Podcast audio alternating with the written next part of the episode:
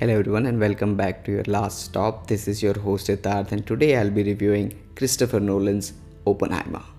Oppenheimer is a biographical film about J. Robert Oppenheimer who is often known as the father of atomic bomb.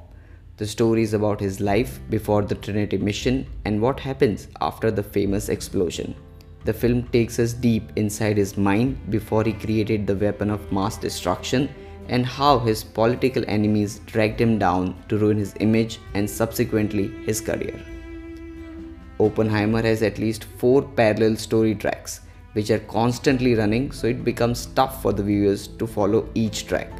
There are tracks about how the bomb was made, there is a track about Oppenheimer's personal life and tragedies. There is a track about US Congress who is grilling Lewis Strauss and parallelly another track of Oppenheimer being investigated in a room smaller than a prison cell. Oppenheimer does not take sides. It neither glorifies the bomb or the destruction it has caused, nor it takes sides with the aftermath of the great mind. With Oppenheimer, Christopher Nolan makes one of the best films of his career till date. It's extremely detailed, and it's not just Oppenheimer he gets into, but also various great minds who have been by his side. Nolan masterfully represents the whole narrative. Oppenheimer has the strongest acting department, starting from Cillian Murphy, who, for the lack of better word, lives and breathes the part. His body language and his eyes do most of the work. He's bloody good. Another master act is produced by Robert Downey Jr. He's so good that you wait for him to come on screen. He's brilliant as Lewis Strauss. We also have multiple cameos, and most of them have Oscars under their belt. Rami Malek, Florence Pugh, Benny Safdie, Jack Quaid, Gary Oldman, Dane DeHaan, Jason Clarke, to name a few, have done a great job.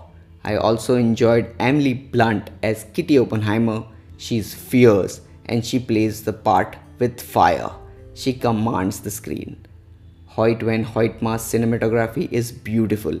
His camera moves swiftly and the wide shots of IMAX are done supremely well. He also captures the performances brilliantly. I, in particular, was mesmerized by the score. Music by Ludwig Göransson is what keeps Oppenheimer going. It complements each frame. Overall, Oppenheimer is what we call a great biography. It's beautiful, it's insightful, and it does test your patience at a 3 hour runtime. But if you want to break the clutter and watch history unfold in front of your eyes, watch Oppenheimer and trust me, you will not be disappointed. So that's it from me, guys. Hope you all like the show. Follow the podcast on Spotify and do catch me next week for more.